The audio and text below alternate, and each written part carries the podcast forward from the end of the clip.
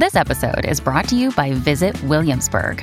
In Williamsburg, Virginia, there's never too much of a good thing. Whether you're a foodie, a golfer, a history buff, a shopaholic, an outdoor enthusiast, or a thrill seeker, you'll find what you came for here and more.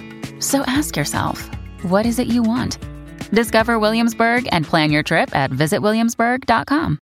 Another day is here, and you're ready for it. What to wear? Check. Breakfast, lunch, and dinner? Check. Planning for what's next and how to save for it? That's where Bank of America can help. For your financial to-dos, Bank of America has experts ready to help get you closer to your goals. Get started at one of our local financial centers or 24-7 in our mobile banking app. Find a location near you at bankofamerica.com slash talk to us. What would you like the power to do? Mobile banking requires downloading the app and is only available for select devices. Message and data rates may apply. Bank of America and a member FDIC.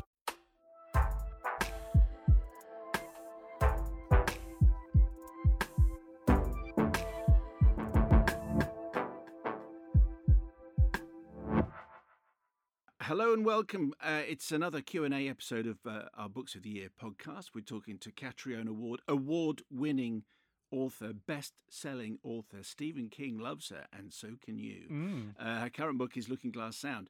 Uh, you can hear her talk about that book in detail in our companion uh, podcast. But the Q and A always starts with this uh, question, Catriona: What is the last book that you really, really enjoyed reading? We're not after kind of mildly amused by, but really had a fantastic time with. There's one book that gave me, um, probably the book that gave me the most serious writer's envy, where I- was so torn between just reveling in what the writer was doing and also wishing I myself had written it, was um, Mrs. March by Virginia Feito, which is it's extraordinary. It's it's about a New York socialite who uh, whose husband is a writer, and she stopped reading his books because you know who can be bothered after 30 you know 30 30 30 erudite volumes but she discovers that in his latest one there's a character modeled after her which is a um, which is a, a, a very sad aged prostitute who is so pathetic that no one uh, can actually be bothered to sleep with her, and uh, she this this provokes a sort of intense, uh, psych, almost psychotic break as she comes to suspect that perhaps her husband is doing more than just writing the, this sort of uh, v- vicious narrative, and perhaps he might be doing physical harm to people as well. And she goes on a sort of detective hunt, but it's accompanied by this by this descent into into paranoia, which I found firstly deeply relate- relatable, and uh, secondly just so persuasive. It's got its roots in those real classics like um, Perkins Gilman's uh, The Yellow Wallpaper, and all of those gothic novels of um, of kind of uh, f- uh, female um, instability and and and neurosis, which turns out to be either true or not true. It's really it's it, it was re- it really impressed me. I was I was as I said incredibly jealous when I read it. Are there any uh, books, Catriona, that you remember the most from your childhood? I suppose that's e- e- either one book or maybe a collection. Because I suppose when we're kids, Yeah. if you find one book you like, you then devour everything written by that by that author. But but what stands out the most from your childhood? Well, I mean, I still don't think this is a children's book at all, but um, Watership Down is uh, sort of an extraordinary piece of writing. I, I, I, I don't. It happens to be about rabbits, but it's sort of, it's got a lot of things operating at the same time, and it doesn't. It doesn't. It. It's um, it's a sort of platonic ideal of society. It's also, you know, a fantastic fantasy with, uh, you know, really intense and and and detailed world building and it's about and it's about it's incredibly English. So I didn't grow I didn't grow up in the UK. I most, mainly mainly grew up in the tropics. So I knew most of what I knew about the English countryside from this book. Um, I had I didn't didn't really know what a cowslip was.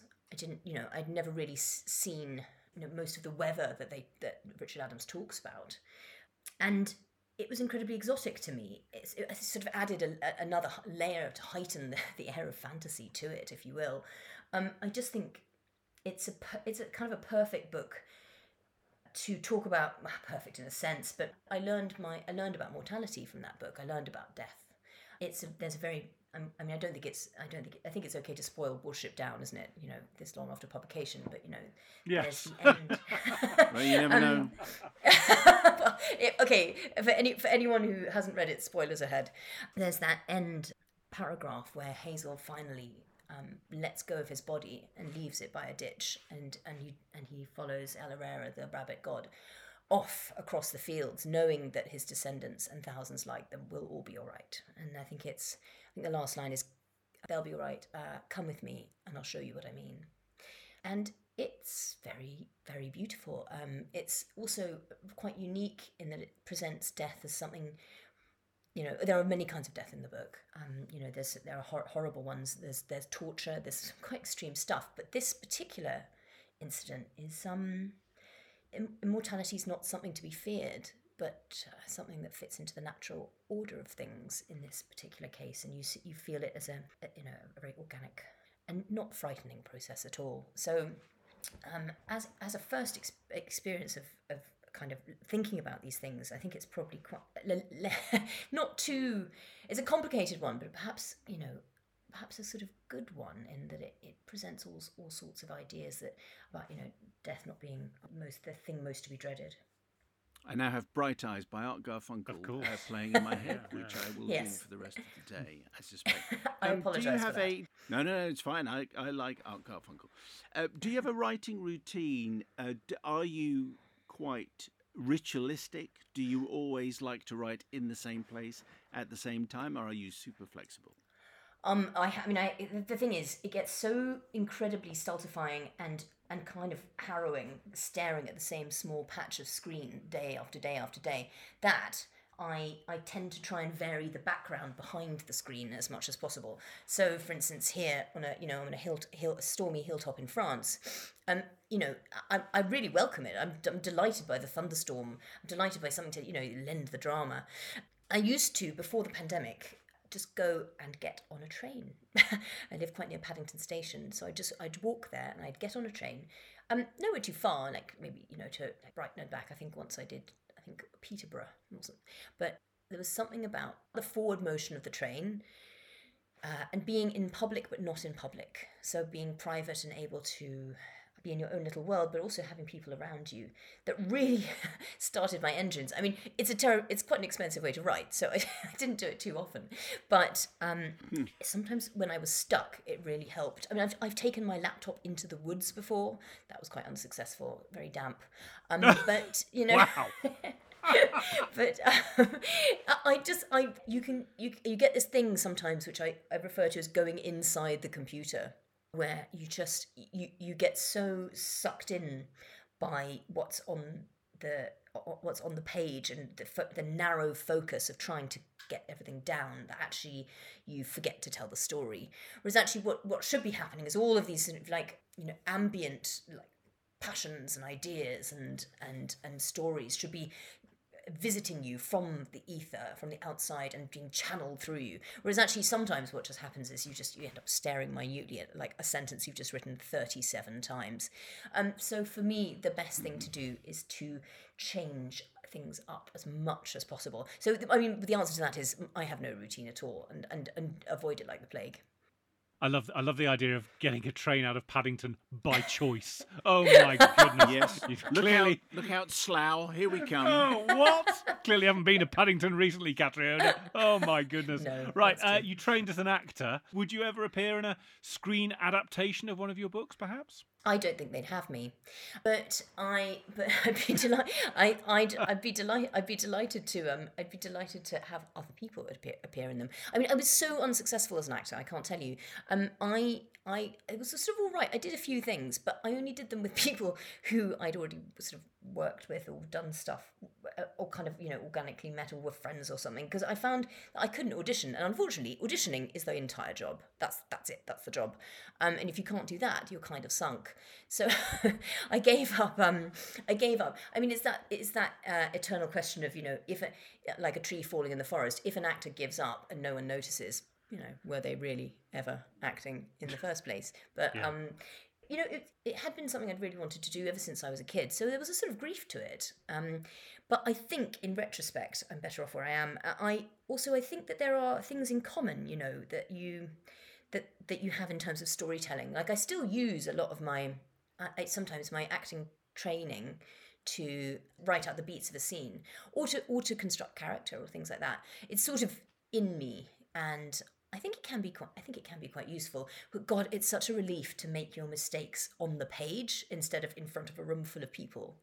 We like to surprise our guests with a, a, instead of a question coming from me or Matt, a, a voice note from uh, someone who likes your work. So in the last Q and A we had, uh, which was with uh, Harlan Coben, we featured Richard Osman, uh, who is a fan, and today, Catriona, we have a note from his brother, uh, who is a fan of yours, and as you know, is Suede's guitarist uh, and author. He is Mat Osman. Here's the question. Hi, Cat. It's Mat Osman here. I was wondering, you spend weeks in the headspace of some of the worst people in the world murderers and madmen and manipulators. And I was wondering, how do you manage to clear your head afterwards? Do you have an exorcist on speed dial? Good question. That's an excellent question. Thanks, Matt. Amazing. Um, uh, uh, it, it, perhaps it, it speaks badly of me, but I, I find the more I put them on the page, the less trou- troubled I am, actually. Um, I used to have terrible um, night night terrors, and actually, when I started writing, I, I've kind of found a cage to contain the demon. Really, I also think there's a sort of I mean, sometimes to be fair, yeah, I do have to go and like look at a nice horse or something at the end of the day, and and come up come up for air. I mean, I think you know having someone you love just give you a shake and tell you to snap out of it can be can be very useful as well. But we, strangely, I I'm the more I write, the the horror, the less the less it occupies space in my head. So you know, the writing in itself is a sort of exorcism, I guess, if that's if that's a, a, enough of an mm-hmm. answer. Sure we sort of divide writers in a very sweeping generalization here, Catriona, between planners and pantsers. In other words, what yes. planners being the ones who put everything up on on a corkboard and post-it notes and know exactly where they're going, and pantsers being the Lee Childs, Ian Rankins, Marina yeah. Hydes of this world, who can just sit down in front of a blank piece of paper and write, write, write, write, write. So, wh- which uh, of those two uh, sweeping generalizations would you find yourself in? Okay, I I think I vary between the two at various stages of the process. So I think at the beginning, I it's almost like a map. So I've got tent. I know where I'm starting and I know where I'm finishing. How the hell I get there? Who knows? That's that's the fun of it. So I've got to I've got to have what is tra- what's sort of traditionally called a twist. I don't really I prefer the word reveal because I feel like um, what what that moment should do, that twist or reveal moment should do, is uncover the true nature of the world or the characters that you've been living in. So I know my I, if you see it like a map, you know I, I know I know my I know my starting point and I know my destination, but where we visit along the way is always incredibly uh, pantsy, as it were. So I, I tend to I tend to go with two two strong ideas, beginning and end, which are very rarely migrate. Actually, usually stay very much the same. The middle is is no man's land and any anyone's guess. Uh, how many? This is almost an impossible question. So you know, we will take a rough guess. How many books do you have on your shelves at home or your homes? And and are you a filer? You know, are they following some kind of order? If we were to visit, they have no. They have absolutely no order at all. I um I tend to remember them by uh, the ones that I've read read most recently will be nearest nearest the door or where you know where I'll reach into the mm-hmm. room and grab them you know so that's the sort of way I tend to mentally mentally file them but I quite like that sort of chaos to it as well I, I reckon I'm gonna this is it's very impossible I'm going to guess I'm going to guess that I have about a thousand books between my poor parents. I unloaded a lot of my books on them after after um, after moving to London. So between London and my and my parents' very kind library that they maintain for me. Um, I'd say about a thousand books. It's a lot. In fact, it's too many. I should cull. But um, the thing is, they have they all have have some kind of meaning, don't they? And it's very hard to, as I've discovered, to to um to recycle or give give away books because I think charity shops no longer want them because uh, they get too many, uh, which is. a sad realization for a writer, but um, I do think there's something about a, a room full of books that is in, intensely comforting. I, I, think we all would agree. And um, walking hmm. in, you know, it's very hard to very hard to sacrifice those. Even in the day day and age of digital copies, it's very hard to sacrifice that experience of like standing in front of the shelves and smelling them. You know. I, would agree with you about the uh, problem with being able to recycle books. I, have been turned away from several charity shops now. Yeah. I've, I've, found out that my local tube station takes books though, so I just go there and leave, and they oh, all right. disappear. It's brilliant. Yeah, oh, can't get over it. I tried to donate um, books to prison charities, but you're, apparently you're not allowed to give things to prisoners unless you know them, which I should have thought of. Um, oh yeah, uh, send prison break books. Yes, Count of Monte yeah. Cristo. Maybe not. Maybe not. yeah. um, in a future dystopian world, Catriona, yes. if the if the warlords have declared that you can only have one genre of novel, uh, and that would be all you'd be able to read, what would you choose, and would it be horror? Do you know? I think it would. Yeah, it would. Uh, I think, um, particularly, you know, just as a handy survival guide in this dystopian future, you know, horror prepares you for everything, doesn't it? it's a it's a sort of means of um, mental rehearsal in a way for disaster and it speaks to the deep parts of us you know it speaks to it speaks to the the parts we're not we're not really that willing to discuss it, you know fear anger our particular sort of inner demons i take horror for sure and on that optimistic uh, and encouraging and warm, are you so glad i came on the show uh, no yes uh, of course we are um, Catherine, a real pleasure to speak to you. Thank you very much indeed. Looking Glass Sound is published by Viper and comes out on April the 20th. Uh, you can pre order it now. Remember, if you want to get in touch with us, you can email us at any time, books of the year at yahoo.com. You can follow us on Twitter and Instagram. We'll be back next week. Thank you for listening, Catriona. Thank you and enjoy the rest of your holiday. Thank you so much. Thank you so much for having me.